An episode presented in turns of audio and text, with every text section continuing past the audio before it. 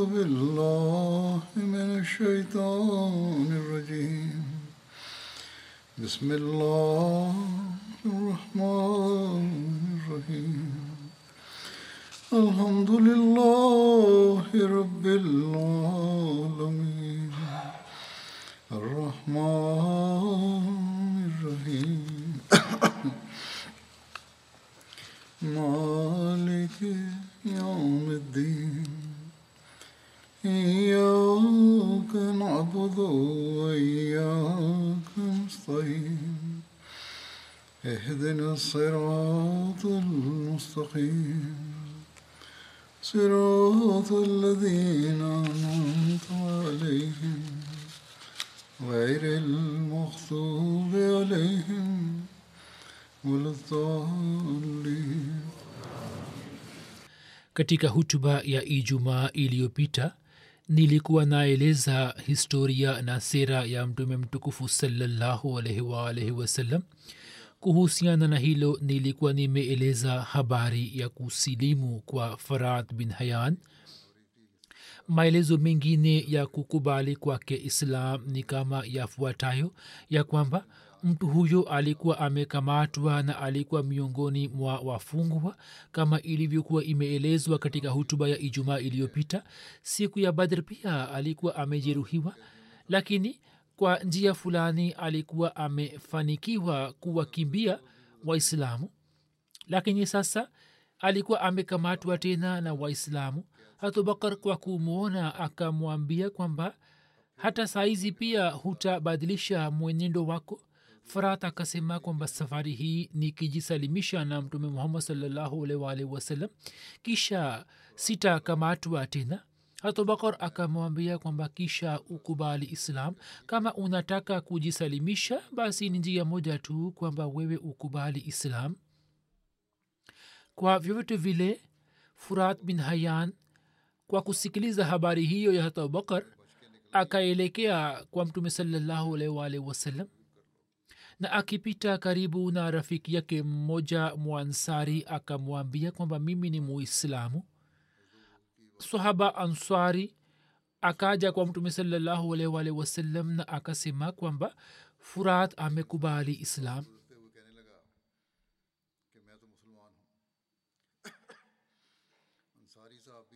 mtume salllahualwalhi wasallam akimwachia allah swala lake akasema kwamba inna minkum rijalan nakiluhum ila imanihim. Bila shaka wapo miongoni mwenu ambao sisi tuna wakabizi kwa imani yao. Kama anasema kwamba nimekubali islam basi ni sawa. Sasa swala lake ni baina yake na baina ya allah. Na hivyo nabii salaa salam alikuwa amemwachisha huru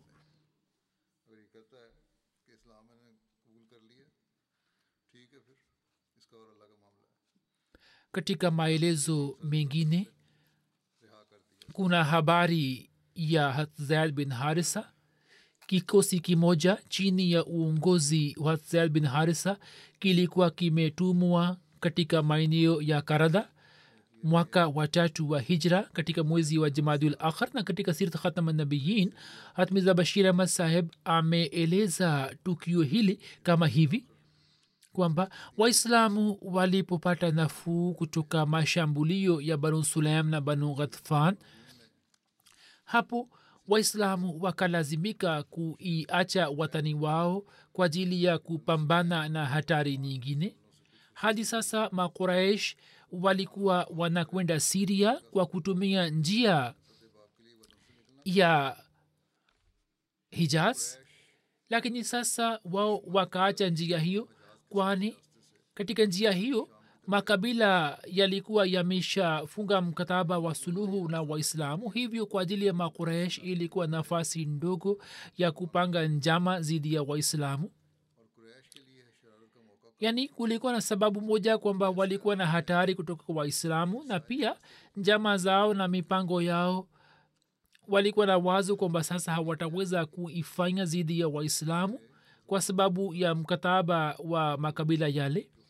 Hivyo wao wakaacha njia ile na wakatumia njia ya najd iliyokuwa inakwenda iraq.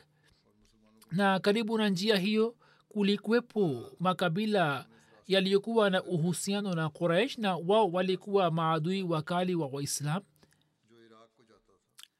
kwenye njia ya kwanza kulikwepo makabila ambayo yalikuwa yamefunga mkataba na waislamu na katika njia hiyo ambayo quraish walikuwa wameitumia kulikwepo makabila ambayo yalikuwa na mkataba na quraish na wao walikuwa maadui wakali wa waislam ambao walikuwa makabila wa sulaim na ghatfan. Hivyo katika mwezi wa jimadul akhar mtume saa salam akapata taarifa kwamba msafara mmoja wa kibiashara wa quraish wa makka unataka kupita karibu na njia ya najd. Ni zwahiri shahiri kwamba kupita kwa misafara ya quraish kutoka njia ya pwani ilikuwa hatari kwa ajili ya waislamu. Lakini kupita kwao kutoka njia hiyo ya kinajad ilikuwa na hatari zaidi. Kwani katika njia hiyo kulikwepo makabila ambayo yalikuwa na mkataba na quraish na walikuwa maadui wakali wa waislam hivyo wao wangeweza kupanga njama dhidi ya waislamu. Hivyo ilikuwa muhimu kwamba misafara hiyo izuiliwe.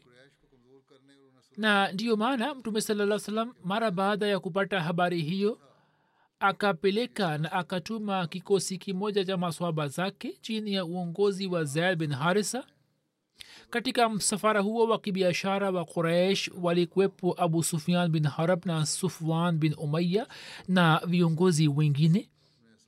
Zaid akatekeleza wajibu wake kwa njia nzuri sana na kwa moyo wake wote. Na katika eneo la karadha la najad akaenda kuwakamata maadui hawa wa islam. Na kwa sababu ya shambulio hilo la ghafla maquraish wakaacha mali yao na wakakimbia. Zaid bin harisa na wenzake wakarejea na ngawira nyingi katika madina. Baadhi ya wanahistoria wameandika ya kwamba kiongozi wa msafara huo wa quraish alikuwa furat ambaye alikuwa amekamatwa na waislamu na alipokubali islam alikuwa ameachwa huru. Lakini riwaya zingine zinatuambia kwamba mtu huyo alikuwa jasusi wa washirikina dhidi ya waislamu lakini baadaye akakubali islam na akahamia madina.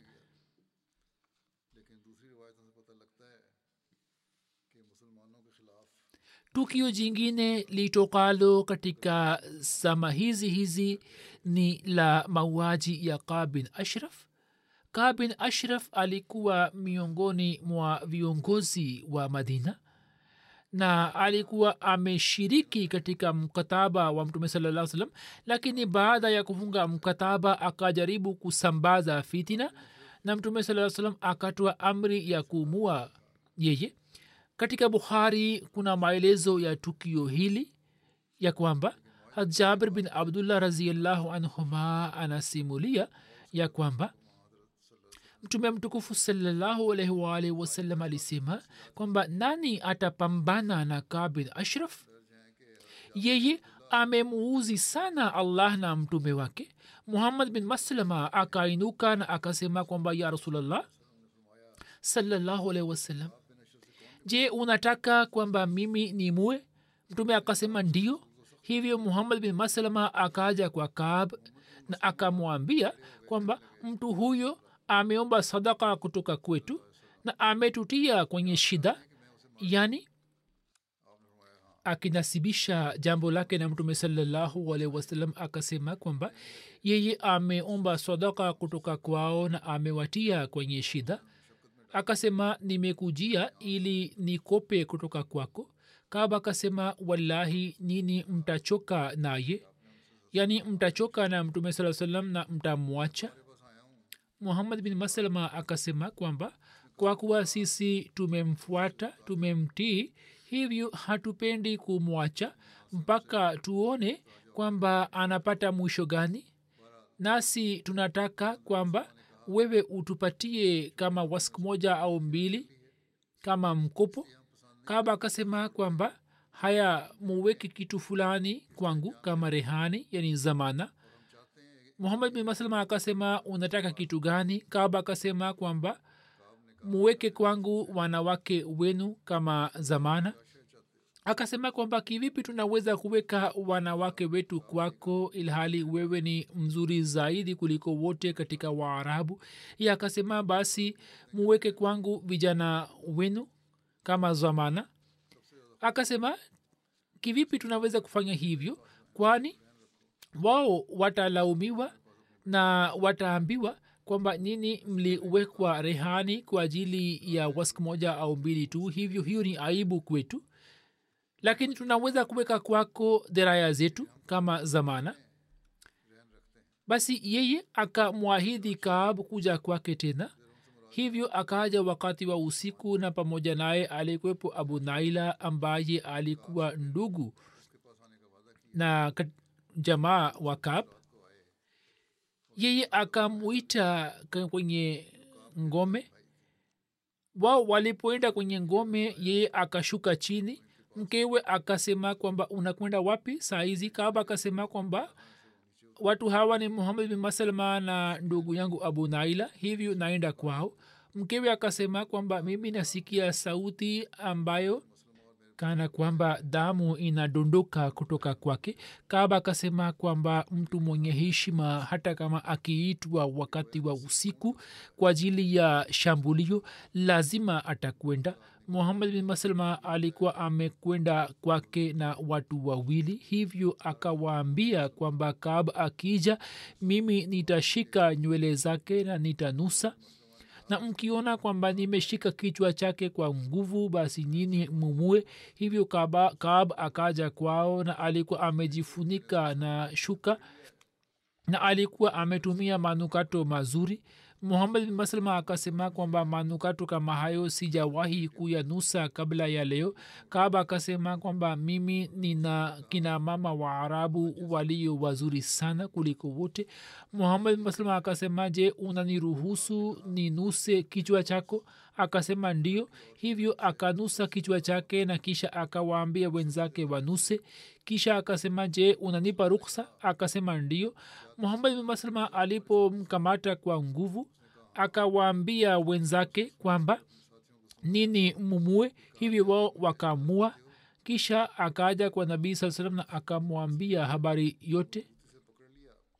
Maelezo mengine ya kujeruhiwa kwa kab yameelezwa katika shara bukhari ambayo ni shara umdatulqari yanayosema kwamba wenzake wa muhammad bin maslama walipomshambulia kab bin ashraf na wakamua mwenzao mmoja hat haris bin aus akaumia na incha ya upanga na akajeruhiwa wenzake wakamuinua haraka na wakafika madina na wakaja kwa mtume saa salam hivyo nabii saa salam akapaka mate yake juu ya majeraha ya haris bin aus na kisha shida yake ikamwondoka tukio la mauaji ya kaa bin ashraf limeendikwa katika sil khatama nabiyin kama hivi.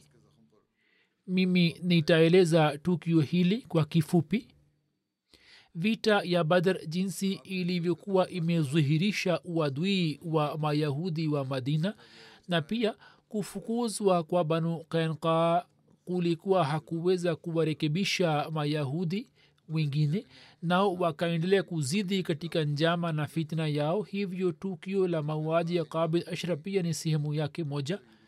Kab japokuwa alikuwa myahudi lakini hakuwa na asili ya kiyahudi bali alikuwa mwarabu baba yake ashraf banu nabhan.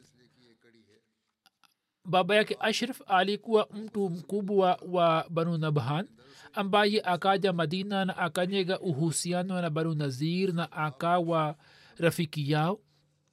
Kisha akapata mamlaka makubwa mpaka kiongozi mkuu wa banu nazir abu rafe bin abil haqiq akampatia binti yake kwenye ndoa yake.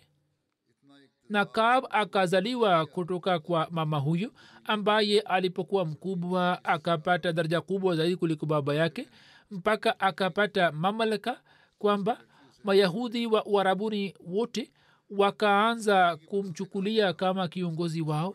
Kab alikuwa na sura nzuri na pia alikuwa mshairi na mwenye hela nyingi yani alikuwa tajiri sana.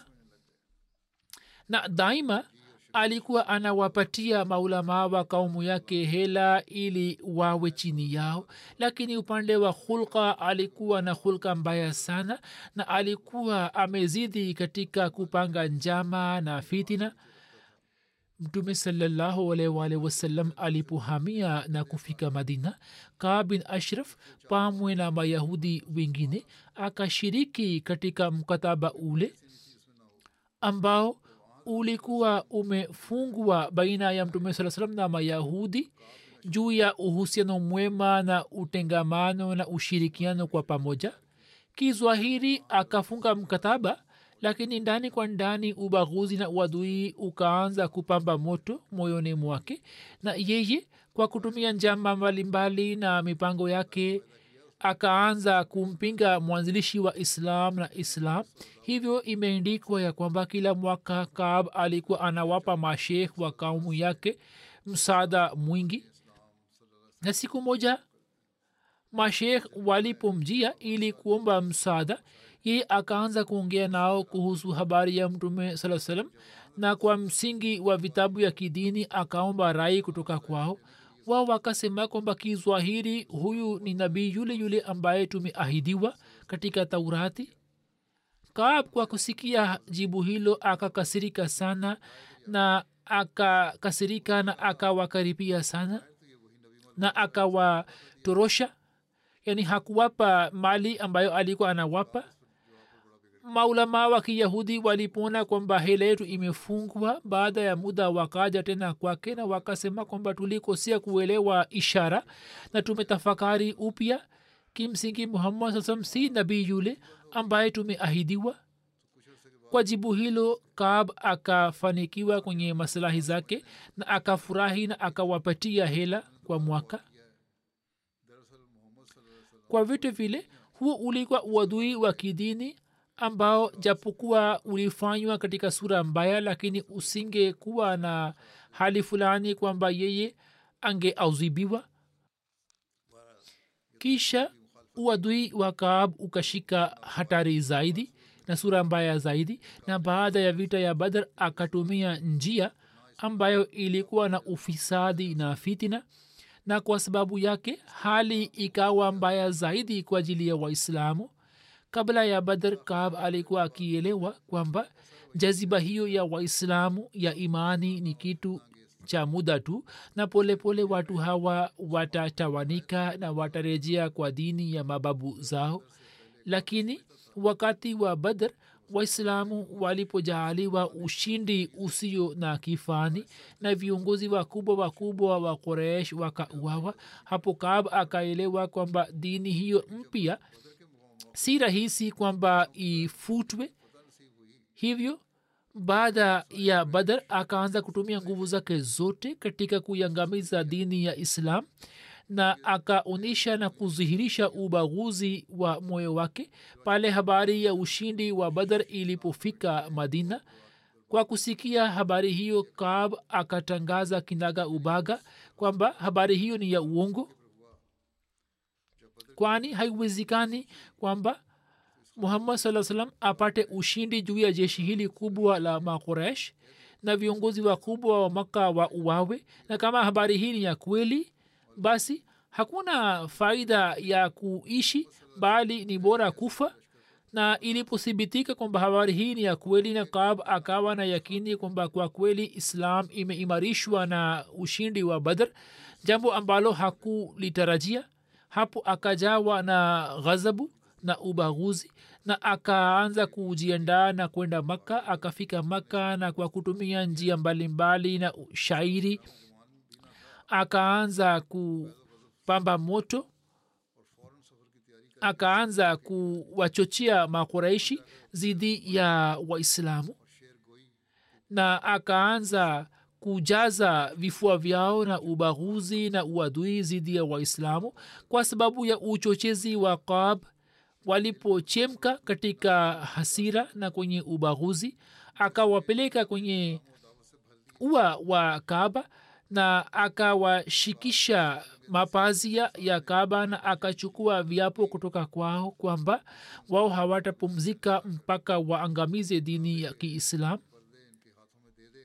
baada ya kutengeneza mazingira haya katika makka mtu huyu mwenye bahati mbaya akaelekea kwa makabila mengine na akaanza kuwachochea watu dhidi ya waislamu kisha akarejea madina na akaanza kutumia na kutengeneza shairi na katika shairi yake akataja kina mama waislamu na hata hakuwaacha wanawake wa familia ya mtume salallahu alwalh wasalam na kisha akasambaza habari hizi katika nchi nzima na kisha akapanga mpango wa kumua mtume wasallam na akamwita katika nyumba yake na kwa kutumia vijana wa kiyahudi akapanga mpango wa kumua mtume saa lakini kwa fuzili ya allah mtume akapata taarifa yake kwa wakati na yeye hakuweza kufanikiwa katika njama yake.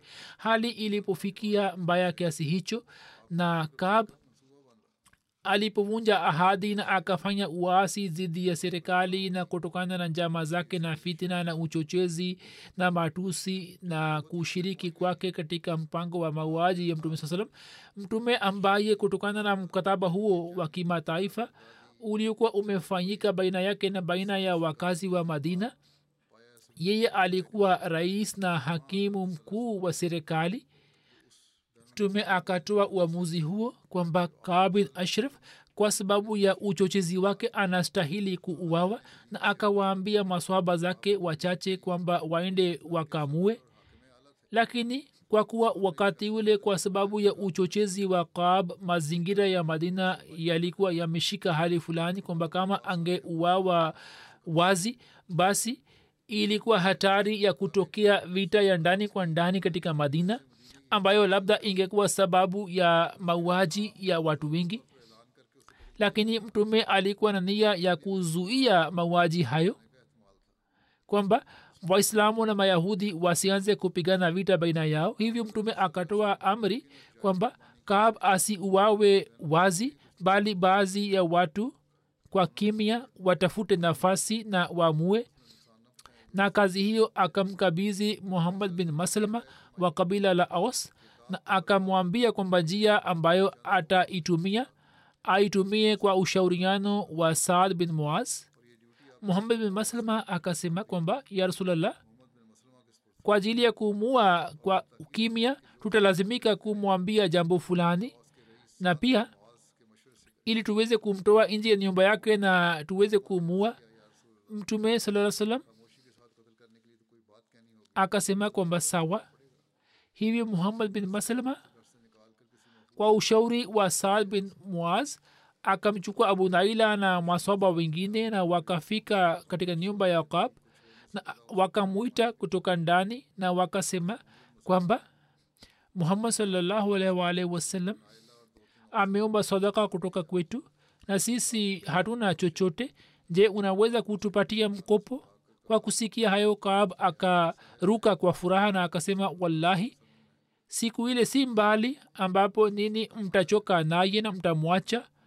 Hapo muhammad bin maslama akamjibu kwamba sisi tumeshamfuata muhammad saa salam na sisi sasa tunaona kwamba anapata mwisho gani? Wewe niambie kwamba utatupatia mkopo au la. Kaba akasema ndio kama mnaweka zamana kwangu. Kisha akawaambia waweke kwake kina mama au watoto kama rehani kama nilivyoeleza. Na mwishowe kab akarizika juu ya jambo hili kwamba wao wataweka kwake silaha zao. Na muhammad bin maslma na wenzake wakaahidi kuja tena wakati wa usiku na wakarejea. Wakati wa usiku kundi hilo likaja na silaha kwenye nyumba ya kaab na wakamtoa nje ya nyumba yake na wakamleta upande wa upande mmoja. Kisha baada ya muda mwasahaba ambao walikuwa na silaha wakatumia upanga wao na wakamua. Kab akaanguka chini na muhammad bin maslma na wenzake wakamwondoka na wakaja kwa mtume saa salam na wakampatia habari ya mauaji yake. Habari ya mauaji ya kab iliposhamiri katika mji mzima hali ya sintofahamu ikasambaa. Mayahudi wakashikwa na jaziba kali siku ya pili wakati wa asubuhi msafara mmoja wa kiyahudi ukaja kwa mtume saa na wakalalamika kwamba kiongozi wetu kab bin ashraf ameuawa hivi. Mtume kwa kusikiliza mambo yao akasema je mnajua kwamba kab alikuwa ametenda makosa gani? Kisha mtume salallahu alaihi wasallam akawakumbusha kuhusu uvunjifu wake wa ahadi na uchochezi wake na usambazaji wake wa fitina na jinsi alivyoshiriki katika kupanga njama ya kumua mtume saa salam kwa kusikiliza hayo yote watu hawa wakanyamaza. Kisha mtume akasema kwamba mnatakiwa kuishi kwa amani na kwa maelewano na msipande mbegu ya uadui na fitna na ufisadi. Hivyo kwa mariziano ya mayahudi mkataba mpya ukaindikwa na mayahudi wakaahidi tena kwamba wataishi pamoja na waislamu kwa amani na suluhu. Na mkataba huo hat ali akakabiziwa katika historia haijawahi kuindikwa kwamba mayahudi baadaye wakieleza habari ya mauaji ya kabid ashraf wawe wamewashutumu waislamu kwani mioyo yao ilikuwa inakubali kwamba kab amepata adhabu aliyekuwa na haki. Hivyo kutokana na kanuni ya wakati ule jinsi kab alivyotendewa kukaa kimya kwa mayahudi kunatuambia kwamba wao walikubali adhabu yake na jinsi alivyotendewa baadhi ya wanahistoria wanaleta shutma wakisema kwamba mtume saa salam alikuwa ametoa amri ya kumua yeye jambo ambalo halikuwa sahihi. Iwe wazi kwamba mauaji yake hayakuwa haramu kwani kabin ashraf alikuwa ameshafanya mkataba wa amani na mtume saa salam. Hivyo alikuwa ameahidi juu ya jambo hili kwamba yeye atawasaidia waislamu dhidi ya maadui wa nje na atajenga uhusiano wa kirafiki na waislamu. Na kutokana na mkataba huo alikuwa amekubali kwamba serikali ambayo imetengenezwa katika madina mtume sasa atakuwa mwenyekiti wake na katika mizozo yote hukumu yake itakuwa kwa ajili ya wote yani wote watakubali hukumu yake. Hivyo mirza bashir ahmad anaandika kwamba historia inathibitisha kwamba chini ya mkataba huo huo mayahudi walikuwa wakileta kesi zao kwa mtume salallahu wasalam na mtume saa salam alikuwa anatoa uamuzi wake. Sasa katika hali ya namna hiyo kab akavunja mikataba yake yote yani akajitenga na mikataba yote na hakuifuata?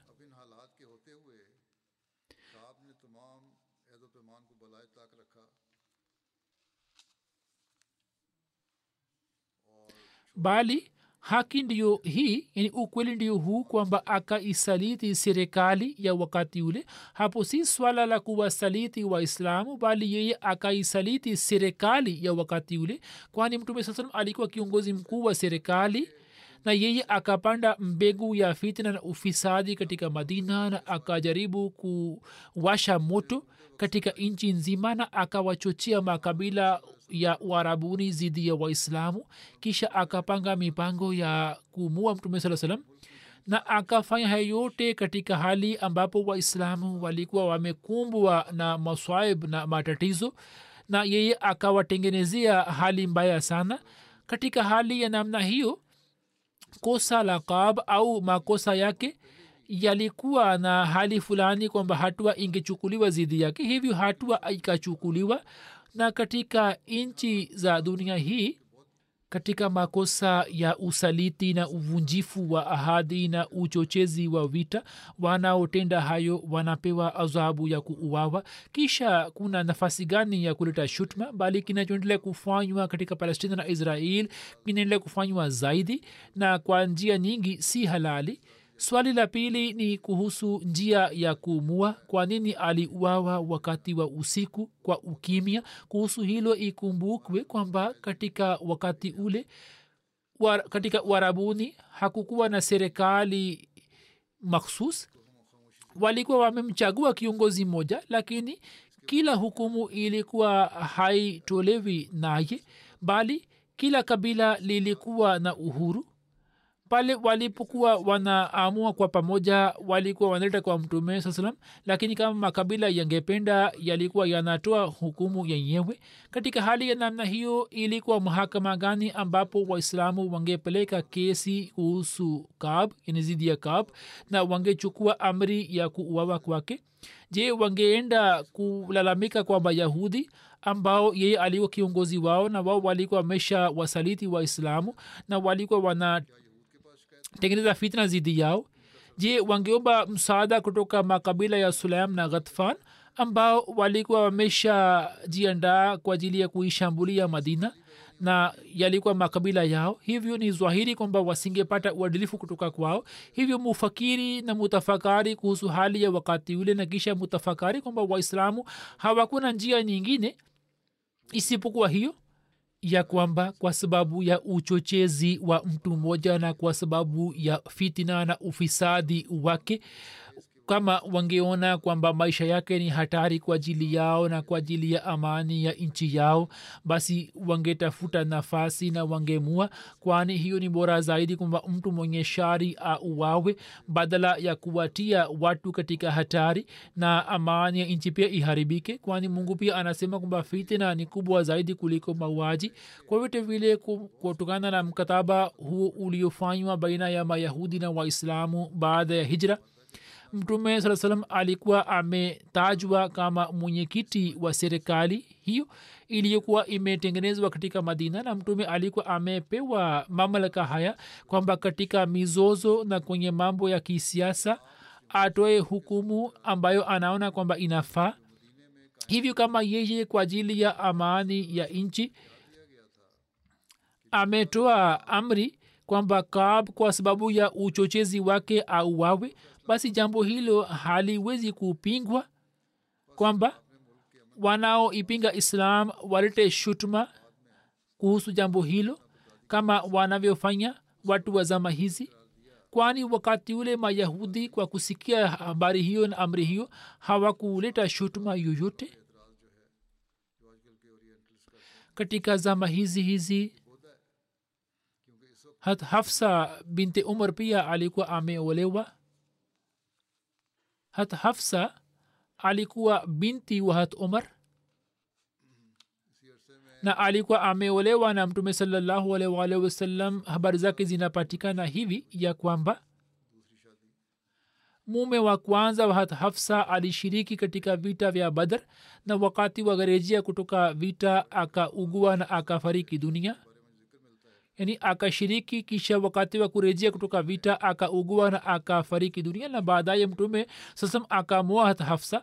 Maelezo yake yanapatikana hivi katika bukhari kwamba hata abdullah bin umar alisimulia ya kwamba hat hafsa binte umar mume wake hunayas bin hazafa alipofariki dunia na yeye akawa mjane hunayas alikuwa miongoni mwa masahaba wa mtume salllahualhi wasallam ambaye alikuwa ameshiriki katika badar na akafariki dunia katika madina. Hapo hat umar akasema kwamba mimi nilikutana na hat usman bin affan na nikazungumza naye kuhusu hafsa na nikamwambia kwamba ukitaka basi ni mwoze hafsa na wewe. Hat akasema kwamba nitatafakari juu ya swala hilo. Hatumar anasema kwamba nikaendelea kusubiri kwa siku nyingi. Kisha osman akasema kwamba mimi naona kwamba mimi katika siku hizi nisioe hatumar alikuwa anasema kwamba kisha nikakutana hata abubakar na nikamwambia kwamba ukitaka basi ni mwoze hafsa na wewe hatubakar akakaa kimya na hakunipa jibu lolote.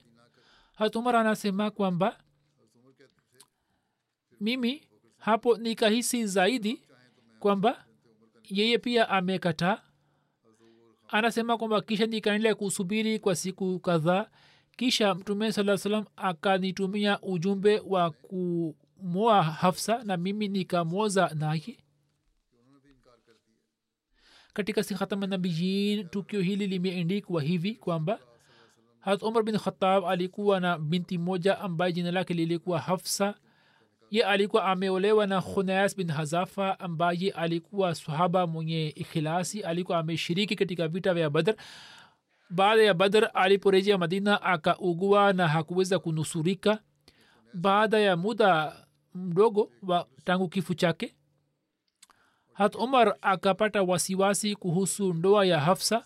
Wakati ule umri wa hafsa ulikuwa ni zaidi ya miaka ishirini hat umar akakutana na osman bin affan na akazungumza naye kwamba binti yangu hafsa ni mjane ukipenda basi umoe lakini hat usman hakumpatia jibu lolote kisha hat umar akazungumza na hat abubakar lakini hat abubakar pia akanyamaza na hakumpatika jibu lolote hapo umar akapata huzuni. Na katika hali hiyo ya huzuni akaaja kwa mtume salallahu salam na akamsimulia mambo yote. Mtume akasema kwamba omar usiwe na wasiwasi.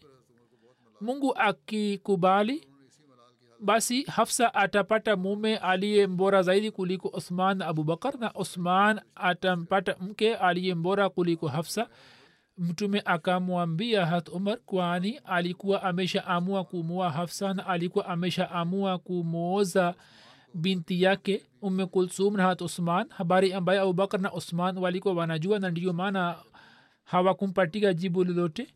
Kisha mtume salallahu alehi wasallam akamwoza binti yake ume kulsum na hat usman na kisha mtume akamtumia hat umar ujumbe wa kumoa hafsa. Hat umar akakubali kwa furaha. Na mwezi wa shaban mwaka watatu wa hijra hafsa akaolewa na mtume salallahu alih wasallam akaingia kwenye wake wake. Ndoa hiyo ilipotangazwa hata abubakar akamwambia hata umar kwamba labda una shida moyoni mwako kuhusu mimi. Jambo lengine ni kwamba nilikuwa najua kuhusu ndia ya mtume saa salam lakini sikuweza kudhihirisha siri hiyo bila ruksa yake kama mtume asingekuwa na nia hiyo basi mimi ningemoa hafsa kwa furaha. Katika ndoa ya hafsa kulikuwa na hikma fulani maksus kwamba ye alikuwa binti wa hat umar ambaye alikuwa sahaba aliye mbora kuliko masahaba wote baada ya hat abubakar na alikuwa miongoni mwa jamaa wa karibu wa mtume saa salam hivyo mtume sallahualwasalam kwa ajili ya kuimarisha uhusiano wake na hat omar na kwa ajili ya kumwondolea hafsa na omar huzuni ambayo walikuwa wamepata kwa sababu ya kifo cha khunayas bin hazafa mtume akaona kwamba amoe hafsa. Na hikma ya pili ilikuwa ndiyo hii kwamba kama mtume saa salam atakuwa na wake zaidi basi kwa kina mama ambao ni nusu ya wanadamu wake zake wataweza kufanya kazi ya mahubiri na maalezi na kuwafundisha kwa rahisi na kwa njia nzuri almiza bashir ahmad saheb anasema zaidi ya kwamba wakati wa harusi hat hafsa umri wake ulikuwa ni miaka ishirini na mmoja na kwa sababu hii kwamba yeye baada ya hat aisha alikuwa binti wa sahaba aliye mm, afzal alikuwa anafahamika kuwa na daraja makhsus katika wake za mtume saa salam na alikuwa na uhusiano mwema na hat aisha. Walikuwa wanaishi kwa mapenzi na kwa maelewano. Hat hafsa alikuwa anajua jinsi ya kuendika na kusoma hivyo riwaya moja inapatikana kwamba ye akajifunza kutoka mama moja shefa binti abdullah na akafariki dunia mwaka wa thelathini na tisa hijra ambapo umri wake ulikuwa ni miaka sitini na tatu katika zama hizi hizi hat imam hasan pia alizaliwa. Hat imam hasan bin ali bin abu talib alizaliwa mwaka watatu wa hijra katika mwezi wa ramazan baadhi ya watu wanasema kwamba alikuwa amezaliwa mwezi wa shaban na wengine wanasema kwamba baada ya mwaka mmoja kutokea vita vya ohd wengine wanasema baada ya miaka miwili lakini alama ibni hajar askalani anasema kwamba rai ya kwanza ni sahihi zaidi na ni imara zaidi. Hatali alikuwa amempatia jina la harab. Lakini mtume saa salam akabadilisha na akampatika jina la hasan. Siku ya saba ya kuzaliwa kwake akafanya akika na akanyoa nywele zake na akatoa amri kwamba sawa na uzani wa nywele zake fedha itolewe kama sadaka ume fazal akamwambia mtume kwamba nimeona katika ndoto kwamba kiungu fulani kipo kwenye nyumba yangu au kwenye chumba changu. Mtume akasema kwamba umeona ndoto nzuri.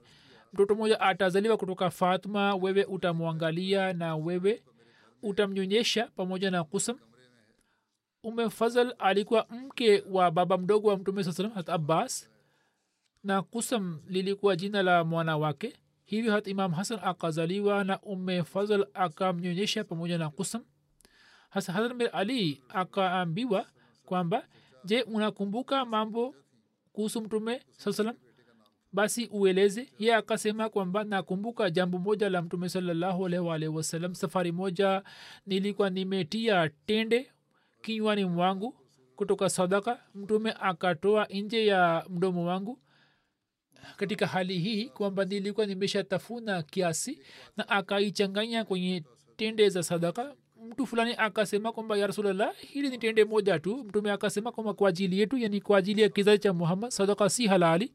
Hata anas bin malik anasimulia ya kwamba hat hasan alikuwa anafanana sana na mtume salallahu alaihi waalihi hata ibni abbas anasimulia ya kwamba safari moja mtume saa salam alimbeba hat hasan juu ya mabega yake. Mtu fulani akasema kwamba ewe mwanangu wewe umepanda juu ya kipando mzuri sana. Hapo mtume akasema kwamba hata mwenye kupanda pia ni mwema sana na mzuri sana. Alikuwa anawapenda sana wajukuu zake. Hasbaraha anaeleza ya kwamba nilimwona mtume salallah salam alikuwa amembeba hasan bin ali juu ya mabega yake.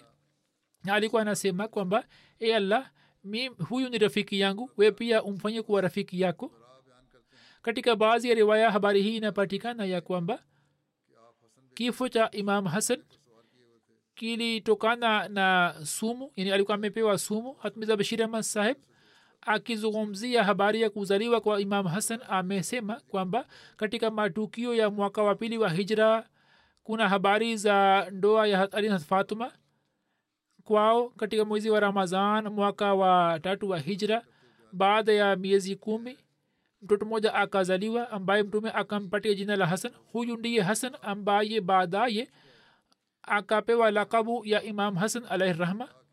Hasan katika maumbile yake alikuwa anafanana sana na mtume salallahu alaihi na mtume salallahu alaihi jinsi alivyokuwa anampenda hat fatma alikuwa anawapenda sana watoto wake vile vile. Mara nyingi alikuwa anasema kwamba ewe allah mimi nawapenda watoto hawa we pia uwapende na uwapende wale wanaowapenda. Mara nyingi ilikuwa inatokea kwamba mtume angekuwa kwenye swala basi hasan angekuja kumkumbatia na angekuwa kwenye rukuu basi angetoka katikati ya miguu yake. Saa nyingine masohaba wangemzuia na mtume angewazuia ange kwamba wasifanye hivyo. Kwani kukumbatia kwake kulikuwa hakuleti shida kwenye swala yake na hivyo mtume alikuwa hapendi kwamba maswahaba waingilie kati katika mapenzi yake na mapenzi ya watoto wake. Safari moja alisema kwamba mtoto wangu huyu ni kiongozi na muda utawadia ambapo mwenyezi mungu kwa kupitia yeye atafanya suluhu baina ya makundi mawili ya waislamu. Hivyo habari hiyo pia ikapata kutimia kwa wakati wake. Hatmasihi mola salam anasema kwamba hat hasan katika rai yangu akafanya kazi nzuri sana kwamba akajitenga na ukhalifa. Mawaji mengi yalikuwa yameshatokea sana hivyo hakupenda kwamba mawaji mengi yatokee. Hivyo akafunga mkataba na muavia na kwa kuwa kwa sababu ya kitendo hicho cha hasan mashia wanapata shida. Hivyo hawakurizia juu ya imam hasan sisi tuna waheshimu wote yani hasan na husein vile vile. Jambo la msingi ni kwamba kila mmoja anakuwa na vipaji vyake. Hata imam hasan hakupenda kwamba mauaji yazidi kwa waislamu hivyo akapendelea amani. Na hata imam husein hakupenda kwamba afanye baiati juu ya mkono wa fasiki kwani kwa sababu yake dini inaharibika. Nia yao ilikuwa njema inamal amalu binniyat. Hiki ni kisa cha watoto hawa kama nimekusha eleza katika hutuba nyingi kwa ajili ya kuwaombea wapalestina leo pia napenda kusema tena kwamba muendelee kufanya maombi kwa ajili yao. Sasa zulma inaendelea kuzidi kwenye mipaka yake. Kwa jina la kupigana vita na hamas watoto kina mama wazee na wagonjwa wanaendelea kuuawa wasio na hatia. Na dunia hii imeacha kanuni zote za kivita.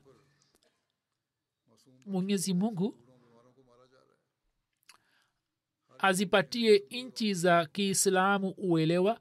Muslemu raziallahu taala anhu miaka sabini na miwili mitatu iliyopita alikuwa amewatahadharisha akisema kwamba waislamu wawe kitu kimoja waamue kwamba je wanataka kufa mmoja mmoja? Kama hawataji hawataungana kwa pamoja? Au wanataka kuwa kitu kimoja na wanataka kubaki katika dunia hii? Lau kama watu hawa waelewe jambo hilo na wawe kitu kimoja hali yao ndiyo hii. Mtu fulani aliniambia kwamba wenye kuenda kwenye umra wanaendelea kuambiwa kwamba wakifika huko wasieleze habari yote kuhusu vita vya palestina na israel yaani serikali ya huko inapotoa viza inatoa mwongozo huo. Kama hiyo ni sahihi basi ni dhihirisho la kuonyesha udhaifu mkubwa kutoka serikali ya kiislam kwa vyote vile wanatakiwa kutekeleza ibada ya umra. Na katika kufanya umra hawatakiwi kuzungumzia mambo ya namna hiyo. Lakini wanatakiwa kufanya dua kwa ajili ya wapalestina wanaoendelea kuzulumiwa na wanaokwenda huko wakumbuke maombi haya kwenye dua zao. Na serikali za kiislam pia zinainua sauti sauti ambayo ni dhaifu sana. Wapo ambao wameinua sauti zao lakini hata baadhi ya watu wasiko waislam na wanasiasa ambao si waislamu wameinua sauti iliyo na nguvu zaidi kuliko sauti ya waislam. Mwenyezi mungu awapatie waislamu ujasiri, ujasiri na hikima katibu mkuu wa umoja wa mataifa anazungumza vizuri na anaendelea kueleza mazuri lakini inaonekana kwamba sauti yake haina umuhimu wowote. Inaonekana kwamba baada ya vita hii kama vita hii itasambaa zaidi na ikashika sura ya vita vya kimataifa umoja wa mataifa pia utakwisha. Mwenyezi mungu aijalie dunia akili. Inaonekana kwamba sasa dunia inaendelea kuwa karibu zaidi na maangamio yake. Na baada ya kutokea maangamio haya watu watakaosalimika mwenyezi mungu awapatie akili kwamba wao waelekee kwa mwenyezi mungu na warejee kwake. Hivyo sisi tunatakiwa kufanya maombi mengi kuhusiana na hilo. Mwenyezi mungu airehemu dunia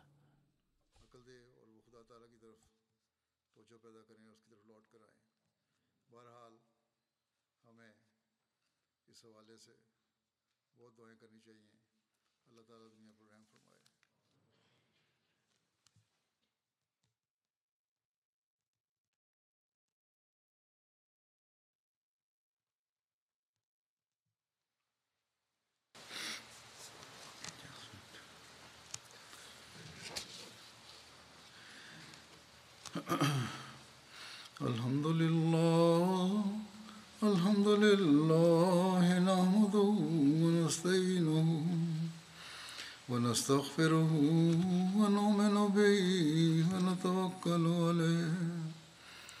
ونعوذ بالله من شرور أنفسنا ومن سيئات أعمالنا. من يهده الله فلا مضل له ومن يضلل فلا هادي له ونشهد ان لا اله الا الله ونشهد ان محمدا عبده ورسوله عباد الله رحمكم الله إن الله يأمر بالعدل واللسان وإيتاء ذي القربى وينهى عن الفحشاء والمنكر والبغي يعظكم لعلكم تذكرون. اذكروا الله يذكركم وادعوه يستجب لكم. ولذكر الله أكبر.